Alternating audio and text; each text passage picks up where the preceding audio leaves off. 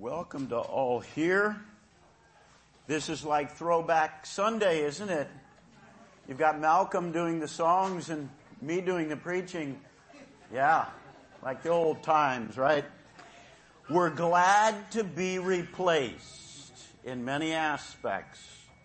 Don't get us wrong. We're glad to be replaced. So, Mr. Champney was brought up this morning. This is what he wrote. Listen. How hast thou triumphed and triumphed with glory? Battled de- death's forces rolled back every wave. Can we refrain them from telling the story? Lord, thou art victor o'er death and the grave. Well, that's our subject this morning. How can he triumph through death? Well, that seems like an oxymoron. We're looking for triumph of the, the, the, returning general after the great battle and, and he rides in on a white horse and, and there's triumph for you. Well, the Lord Jesus Christ triumphed all right. Riding in on the colt the fold of a donkey. I want you to know something about a donkey before we go any further. You probably already know. But this blew me away. So my wife checked it out.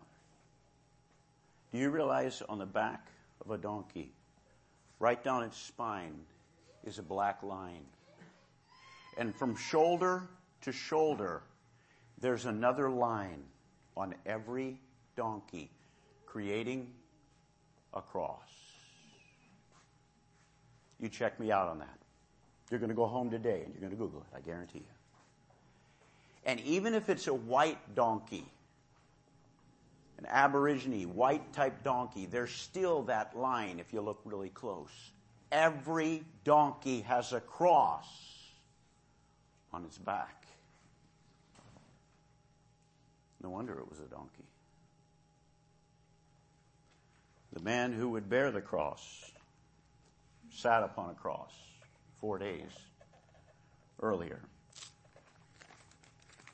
We had last week what doves tails into what we're dealing with this week, and that is the, the main object, I believe, you know, you can ask Mike, ask him later, but you can't work without, you can't have work without worship. But you cannot worship without work. In other words, you can work without worship.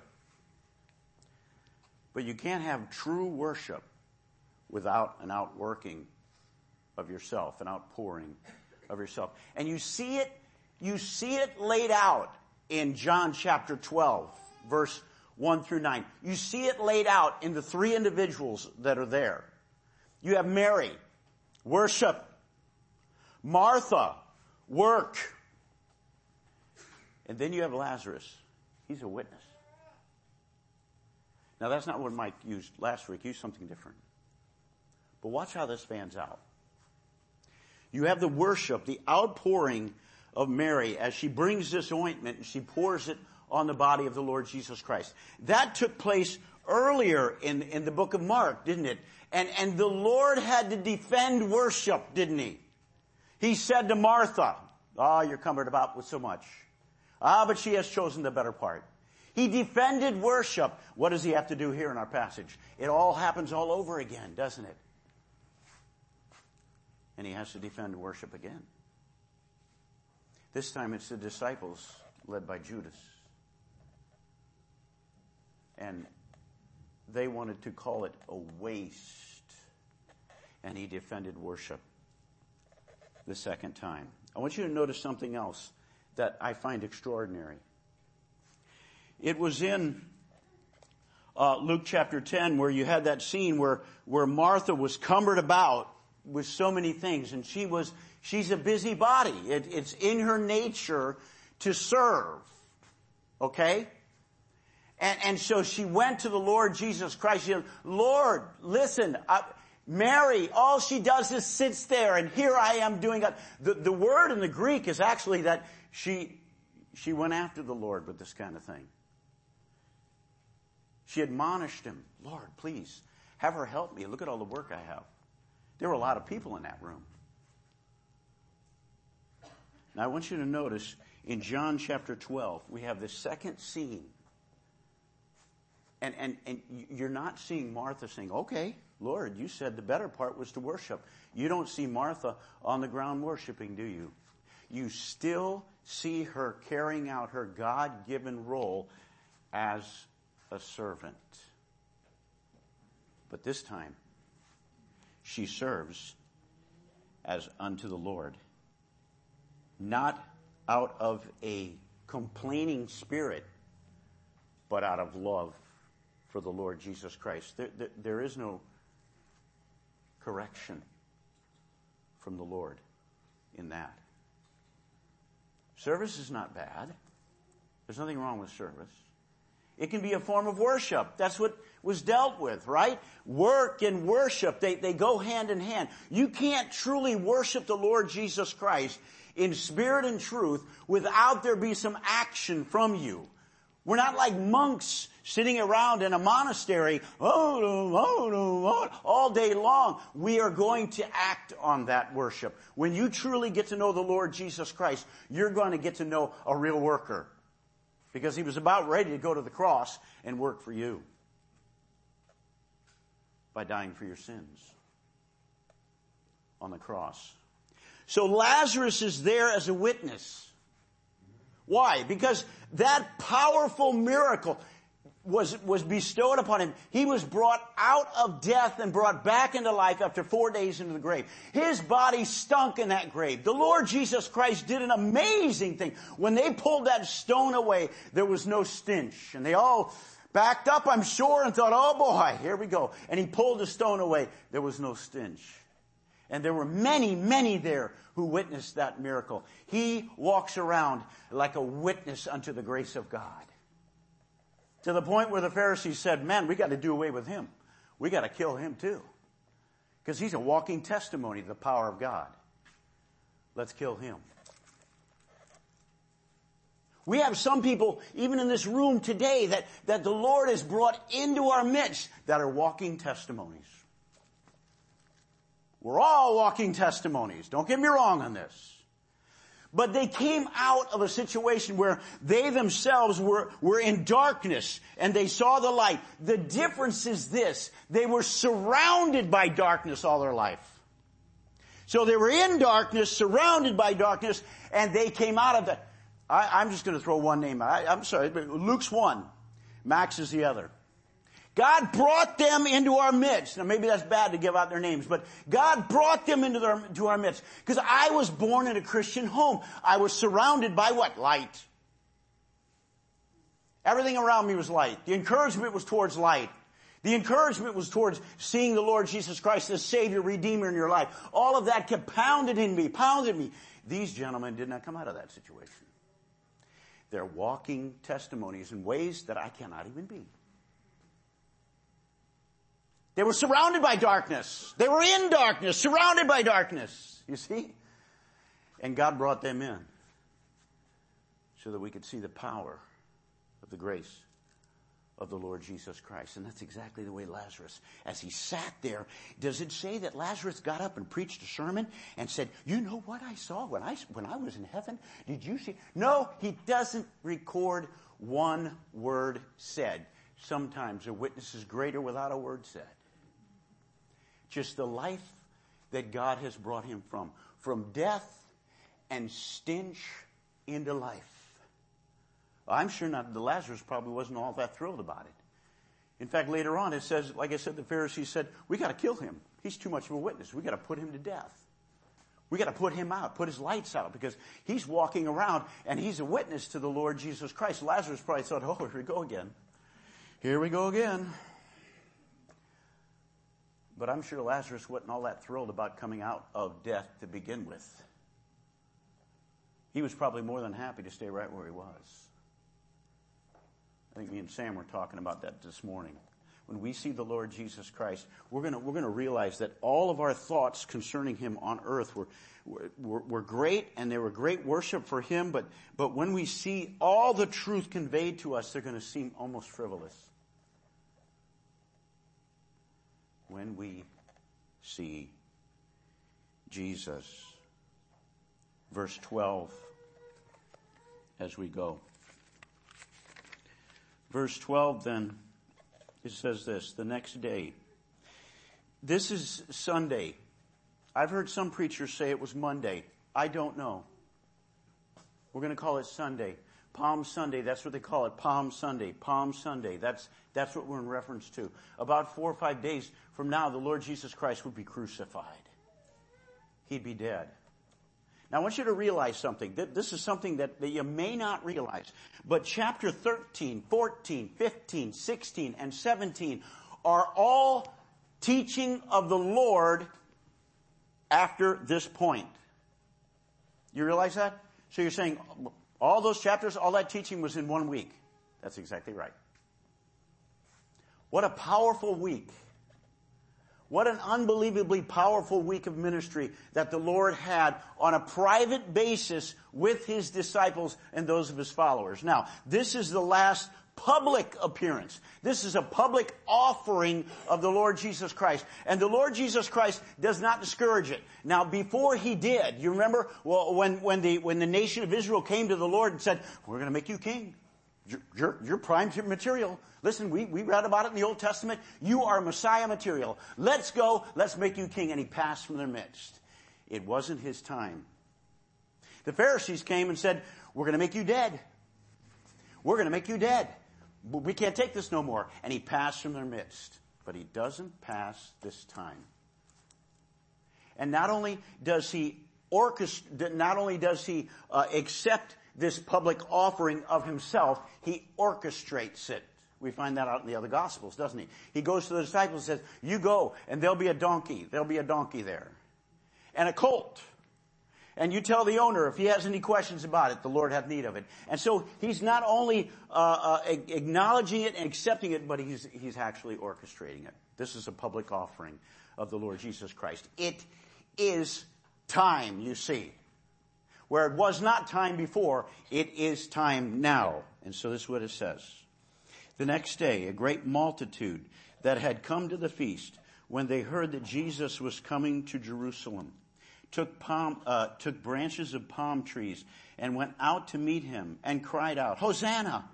Blessed is he who comes in the name of the Lord, the King of Israel. Then Jesus, when he had found a, a young donkey, sat on it, as it is written, Fear not, daughter of Zion, behold, your king is coming sitting on a donkey, uh, a donkey's colt.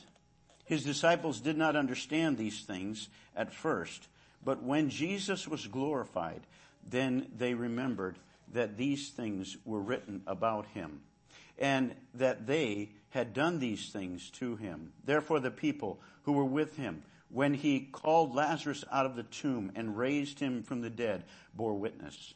For this reason, the people also met him, because they heard that he had done this sign. The Pharisees therefore said amongst themselves, You see that you are accomplishing nothing. They're, they're talking to themselves now. It's a strange thing. But they did do a lot of that. And, and if you put into a room a bunch of people who are all answer men and righteous in their own eyes. That's exactly what you're going to get. Absolute pandemonium. They all felt they were the right, the right voice. They all felt they had the right answer. And so when they got together, they couldn't agree with each other. It's exactly what was going on here. You see that you're accomplishing nothing. Look, the world has gone after him. Now there were certain Greeks among those who came up to worship at the feast. Then they came to Philip, who was uh, from Bethsaida of Galilee, and asked him, uh, saying, Sir, we wish to see Jesus. Philip came uh, and told Andrew, and in turn Andrew and Philip told Jesus. But Jesus answered them, saying, The hour has, uh, has come that the Son of Man should be glorified. Most assuredly, I say to you, unless a grain of wheat fall into the ground and die, it remains alone. But if it die, it produces much grain. He who loves his life will lose it, and he who hates his life in this world will keep it for eternal life. If anyone serves me, let him follow me, and where I am, there my servant will be also. If anyone serves me, him my Father will honor. Now my soul is troubled. And what shall I say? Father, save me from this hour, but for this purpose I came to this hour. Father, glorify your name. Then a voice from heaven came and saying, I have glorified both, I, I, I have both glorified it and will glorify it. Again, I doubt that we get much further than that particular section. It was Sunday, you see. It was the 10th of Nisan. That doesn't mean anything to us, but it should have meant much to the nation of, of Israel. It was four days before Passover. And into Jerusalem, this relatively small place, pours in hundreds of thousands for the Passover. Each of them, each head of the house had with him a lamb and they would follow that lamb around and, and Sunday, this Sunday was the day when those lambs would then be inspected by the high priest. And the high priest would determine then whether that is a worthy sacrifice, whether there's no spot, no blemish. If there was a problem with it, he'd have to go home and get another lamb and get back for the sake of his family. So there were literally, uh, Josephus says there could have been as many as a million people in the city. This is an offering of the Son of God to the whole public at one time. Okay? He picked this time. He chose it out very carefully. You'll notice that um, the the Pharisees had actually come earlier on and they said, you know what? One thing that we don't want to happen is that the Lord Jesus Christ were to be offered up on Passover. That would be worst case scenario for them. What they really desired is that they could kind of, in the darkness, in the shadows, take him and snuff out his life. No one would even know. That's what they wanted. Certainly not on Passover week. That's one thing that we want to avoid. Oh, the only problem is the eternal plan of God, the eternal plan of the sovereign living God was already depicted that he would die on Passover as the Lamb of God which takes away the sins of the world. I believe that's why Lazarus was raised from the dead.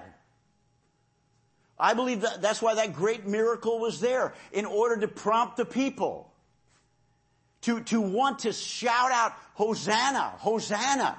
Save now, they said. Save now from what? From their sins? No, you see, save now from their circumstances. That's really all we want. Now, I want you to realize this. I'm, I'm 60 years old. I've noticed one thing. I've noticed one thing very, very clearly. We are very, very hard pressed to acknowledge our own sins.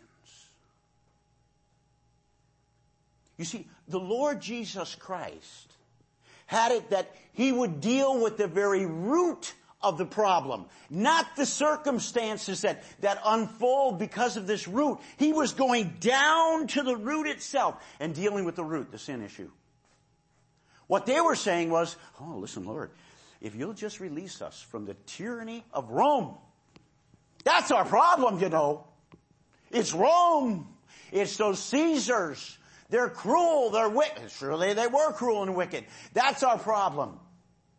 My problem is, is that girl, what she said to me, that's, that's my problem. That guy, you, can you believe? He said that to me. And we forget to turn to ourselves. You know what the Lord was going to do? This just blows me away. He didn't turn and say, you guys, you guys are in denial. You're absolutely in denial. I'm going to deal with your sins. You're a bunch of sinners. You're a bunch of wicked people. You're absolutely rebellious against my law. You don't walk in my law and my statutes. You're a bunch of re- rebels is what you are. No, he quietly stepped one step at a time right to the cross and laid himself up. Oh, he could have lashed out. Rome's your problem? That individual who crossed you 15 years ago, that's your problem? That woman, that man who, that, no. Your problem is yourself. It's me, it's me, it's me, O oh Lord, standing in the need of You know, we just don't want to admit that. We don't want to admit that. We, we, we want to be a part of the solution, not realizing that we are the problem. And the Lord was saying, I'm not come to die in order to release you from Rome. I've come to die to release you from your sins, your iniquities. That's what's keeping you from God. But he didn't lash out. He didn't lash out. He simply took step after step, and in four days, his hands would be pinned to the wood of that cross, and his feet would be pinned to the wood of that cross, and he'd die for the sins of the whole world.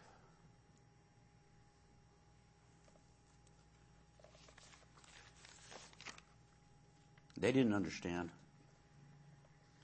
He had taught for three years. Three years from the best teacher this world has ever known. Do you think the disciples then, they understood? I want you to go back just for a second, just, just really quickly. I'm going to just read a couple of excerpts here. In his teaching at the beginning of his ministry, at the beginning of those three years, this is what he said. Blessed are the poor in spirit, for theirs is the kingdom of heaven. Blessed are those who mourn, for they shall be comforted. Blessed are the meek, for they shall inherit the earth. Blessed are those who hunger and thirst for righteousness, for they shall be filled. Blessed are the merciful, for they shall obtain mercy. Blessed are the pure in heart, for they shall see God. It is a portrait of humility, is what it is. The Lord Jesus Christ was going to carry out in himself, as an example, a portrait of humility. And he said, listen, you disciples, you come alongside. Walk with me. Get on my side with this. Did they? Well, Let's turn to John chapter 14, real, uh, uh, Mark chapter 14 real quick, and we're going to find out what happens at the end of the ministry. This is the end of the ministry. In fact, this is in the last week of the ministry. This is in the last week of the ministry that this incident occurred. Let's see if the disciples got the teaching correct. Mark chapter 14, and um, verse 27. This is also uh, comes up in John's gospel after the portion that we're in now. It says, Then Jesus said to them, this is verse 27, Then Jesus said to them, All of you will be made to stumble because of me this night, for it is written, I will strike the shepherd and the shepherd will be, and the sheep will be scattered. But after I have been raised, I will go before you to Galilee. Peter said to him, even if all are made to stumble, yet I will not be. You see that? When did he say this? Well, he's, he had to say it in the beginning of his ministry. He didn't get all that was uh, pronounced there in Matthew chapter 5. Those beatitudes. He must have been, it must have been just that, that natural man came up no, it's the last week. Did he learn? This is the last week. You talk about discouraging a teacher. That would be quite discouraging. You know, I'm a teacher. So once in a while the kids get what I'm saying. Very rarely, but once in a while they get what I'm saying. And, and you know, the lights go on and I say, whoa, that's really good. I mean, that's what I'm here for, right? They didn't get it. Let's go then to Mark chapter 10. Another incident. At the end, again, at the end of the Lord Jesus Christ's ministry. Mark chapter 10 and verse number 35. Then James and John, the sons of Zebedee, this is the end now. They came to him saying, Teacher, we want you to do for us whatever we ask. Did you hear those words? It's almost a demand, isn't it? You do for us what we ask. And he said to them, Whoa, you played along. Let's go along. Let's find out what they're saying. Even though he knew. What do you want me to do for you? They said to him, Grant us that we may sit, one on your right hand and the other on the left, in your glory. They would. They would. And that's the point of our whole passage, you see. Where's His glory? That's the secret. The secret of this whole passage is to figure out where His glory is. They would be both martyred, just like He was. And when He died on the cross, that was His glory, you see. They expected that he would, he would be powerful enough, and certainly is, overthrow the Roman government, and then he was going to set up his kingdom here on this earth, and, and this is the Messiah. We're going to reign in uh, that, that millennial type uh, atmosphere where everything is rosy and everything is good, and, and that's why they were throwing palm branches down and the whole like. They didn't get it, did they? Peter, guilty. James, John. James, John, the writer of this book, guilty, both all guilty, right? Not really understanding what the Lord was actually going to do. I think there was only one that really understood, and that was Mary.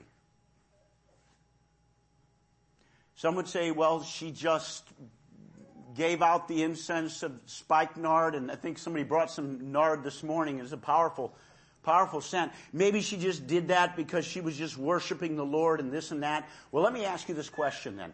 Why didn't she use it on her brother? Her brother had died previously. Here she had this, this valuable amount. I don't know how big. It was enough to pour onto him, so it was fairly large. She had this valuable amount. If, if it was just that she saved it for an uh, great occasion, why, her brother had died. She didn't use it on him, did she? It was still there. I think Mary knew. The Lord said Mary knew. She does this for my burial. She understood what he had said. What he had said over and over again was that he was going to die, that he was going to be buried, and that he was going to rise again from the dead. He made it very, very clear. I think that she might have been the only one that understood. Certainly the disciples didn't understand. And when Judas said, What a waste, they chimed in along and agreed with him that it was a waste being used on him at that time. Back to John chapter 12. And then we have this triumphal entry. They cry, Hosanna, save now, save, save now. You've proven that you have the power to do it. You have taken a man who was in a grave stinking and you brought him back to life again. There is no question that you can do it. Save now. And what they wanted was to be saved from the tyranny of Rome. And so out came the palm branches. Hosanna, that comes from Psalm chapter 118 verse 26 when they said that prophetically.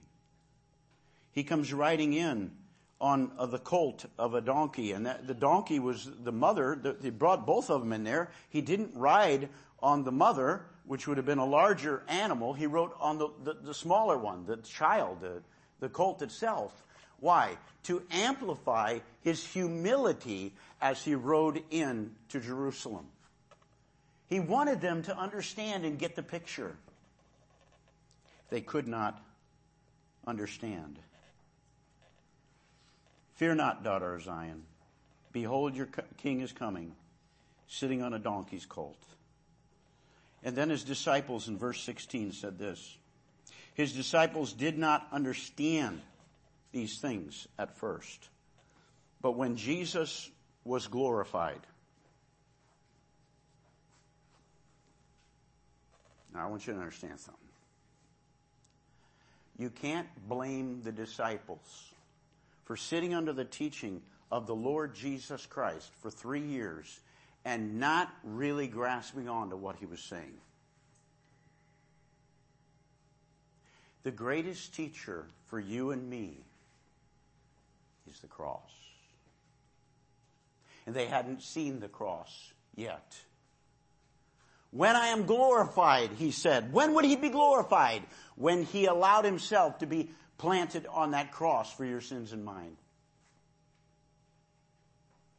As we spend time at the foot of the cross, at the cross, at the cross where I first saw the light, and the burden of my heart rolled away. It was there by faith I received my sight. And now, now I am happy all the day. They didn't have that advantage. They hadn't seen the glory yet.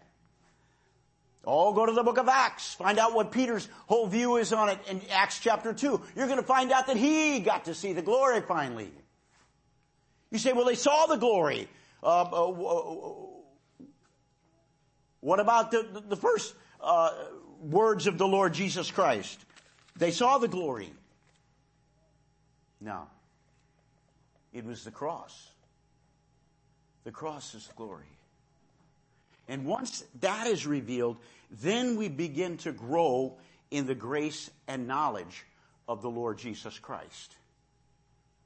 And, and, and sometimes we take the Bible and we just read it over and we skim it over and we skim it over and, and we don't really go down deep, like going down deep into an ocean and really grabbing onto what's down there. You say, well, I don't want to go down deep I can't breathe down there. I might die down there. That is exactly the point. He said, unless the corn of wheat fall into the ground and die, it abides alone. But if it die, it brings forth much fruit. Yeah, when we really dig into the scriptures, when we really dig into the, the laws of God and, and begin to meditate upon them, we're, we're not going to uh, then feel, oh boy, I, I, makes me just feel wonderful about myself. Boy, I really feel good. I got that right. Got that right. Got that right. I'm doing good in this area. No, it makes you die. And that's exactly what's being pointed out right here.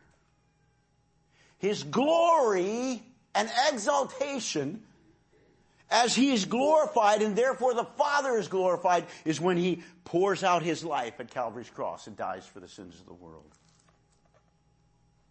It was a triumphal entry. He was in triumph. Triumph over your sins and mine. But oh, how we're so hesitant to admit our own failings, our own difficulties, our own shortcomings in our own lives. You see, it's always the other guy, someone else. They're to blame. They're to blame. They're to blame. They're to blame. What are we doing? I'll tell you what we're doing. We're saying, Lord, Move aside. Move aside. I want the wheel.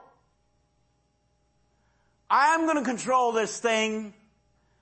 I'm not so stupid. I'm brilliant as a matter of fact. I want the wheel. I want to control this thing. Lord, move aside. That's what we're saying. When we admit who we really are and the kind of sinners that we really are, we're going to say, Lord, take the helm. that question that was asked. I'm going to deal with it more, but this is one reason for depression. Somebody wrote in a question about depression. Here's one reason right here. You want to be depressed?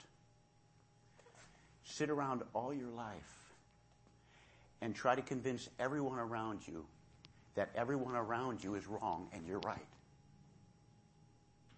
Sit around all your life and try to convince everyone around you they're all wrong, I've been right all along, and what you're doing is you're saying, Lord, move over, here I am.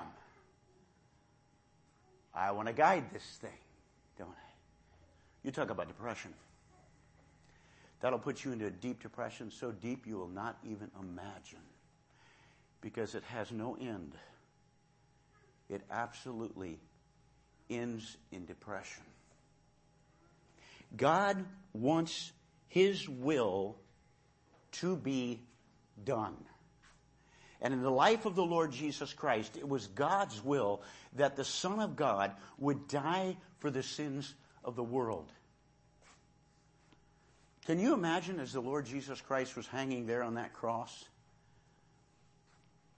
And he would say, Eli, Eli, lema sabachthani. My God, my God, why hast thou forsaken me? And you have a God in heaven who has all the power to alter that circumstance on the money and get it all changed right away. Now, if you had your son, and your son was hanging on a cross, and he was crying out to you as father, Father, please do something! And you had the power to do it? Wow. God the Father had the power to do it. But he refused. Because he knew the root problem, way down there in the base, was the sin of every human being that has ever been born on this earth. Born in sin and shapen in iniquity. And that sin just simply had to be dealt with. So that as that seed, that corn of wheat, falls into the ground and dies, it now has communion and fellowship. It brings forth much fruit. You're the fruit. If you know the Lord Jesus Christ, your personal Savior, you're the fruit this morning. You, you, you've been brought into a family, into a relationship. Can you imagine that? What a glory that is. Because the Lord Jesus Christ was not willing to be glorified by overthrowing the Roman government and to the cheer of the, the audience outside, to the cheer of the people outside, he was willing to go all the way to the cross and die for your sins and mine. And one day there's going to be a great gathering one day there's going to be a great and gathering, and all those who have put their faith and trust in the Lord Jesus Christ are going to be there in heaven with him. What a glory, what a glory that will be.